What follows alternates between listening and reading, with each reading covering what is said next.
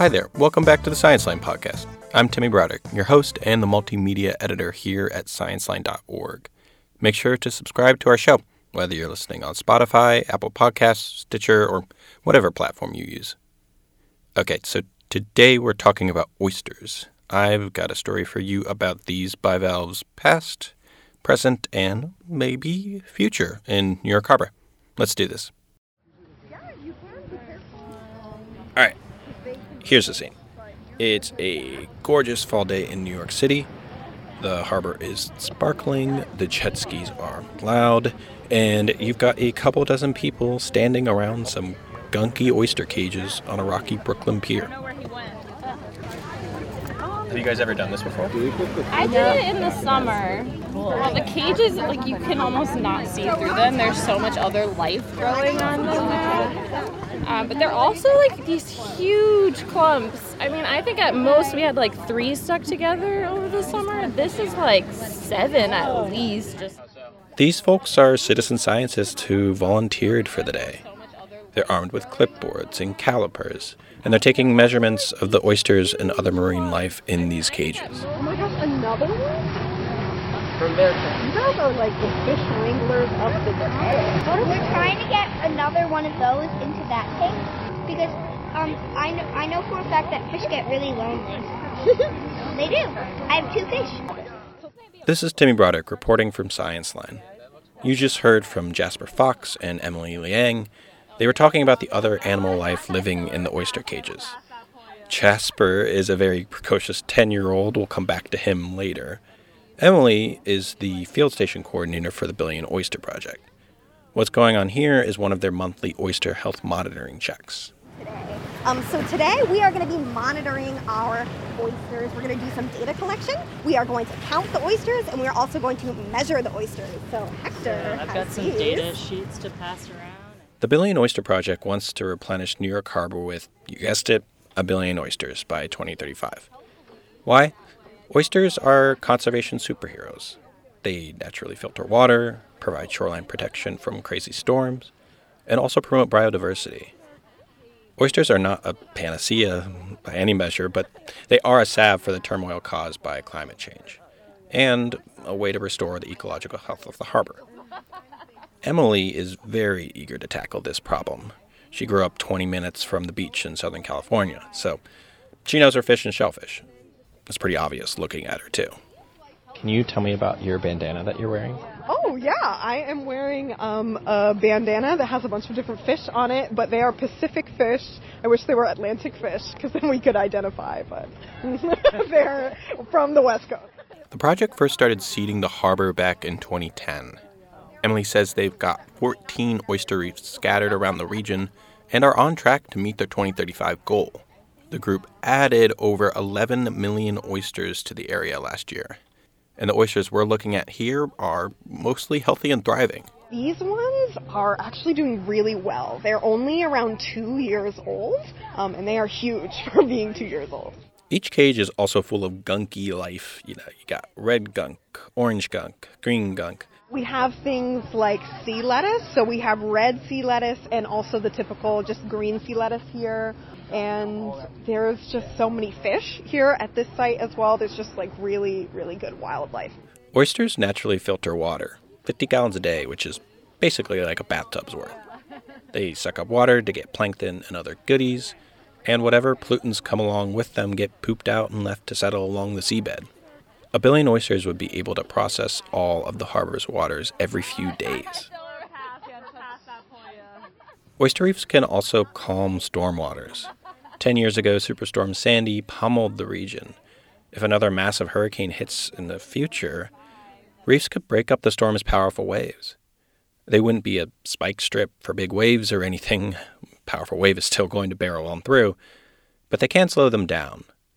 Because of all this, Emily says oysters are an integrated solution to climate change.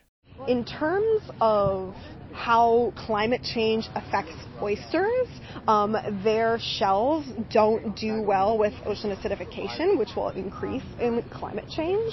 Um, but on the other hand, oysters, part of the reason that we are restoring them is that they can be a climate solution for us on land. So, oysters can help fight climate change. They're also a huge part of New York's culture.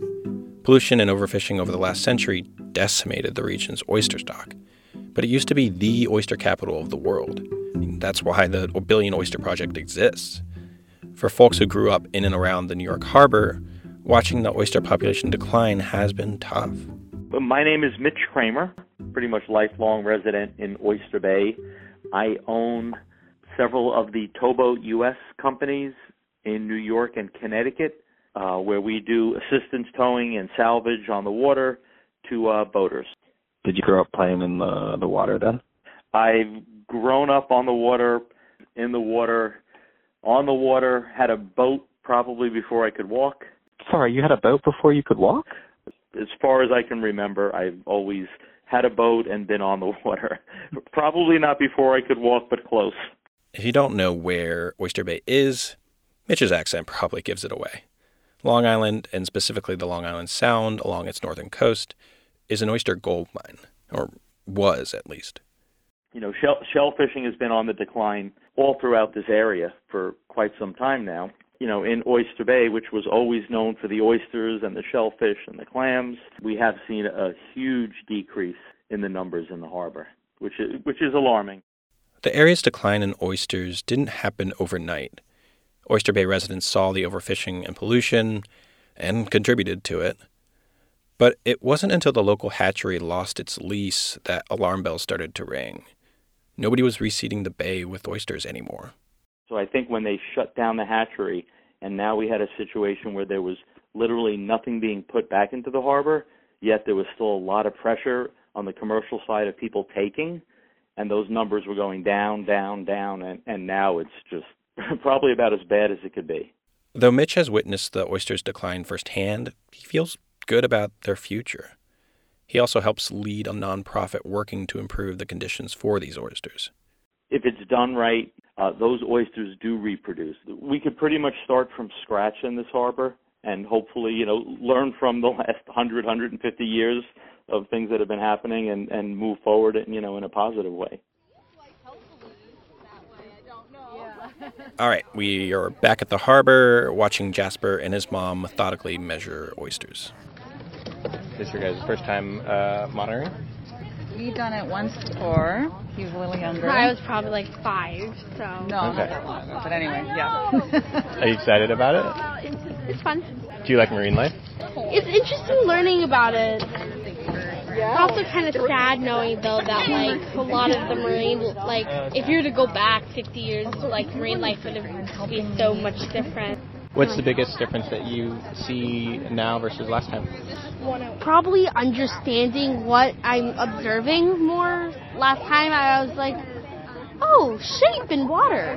Now I more recognize that it's an oyster. There's barnacles, seaweed, algae, and lots more stuff on it. So, how aware are you of you know the larger mission that Emily was talking about? Is that something that like resonates with you in terms of trying to make the harbor more a place for oysters again?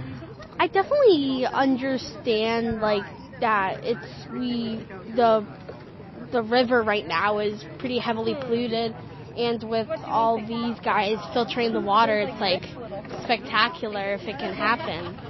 But I don't think I know honestly that much on the topic and I wish I could learn more. Do you think you're going to? Yeah, after today definitely. Thanks again to all the people who talked to me at that event back in October.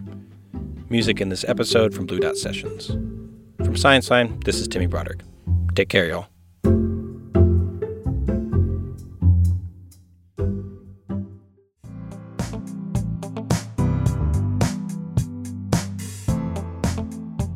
That's the show.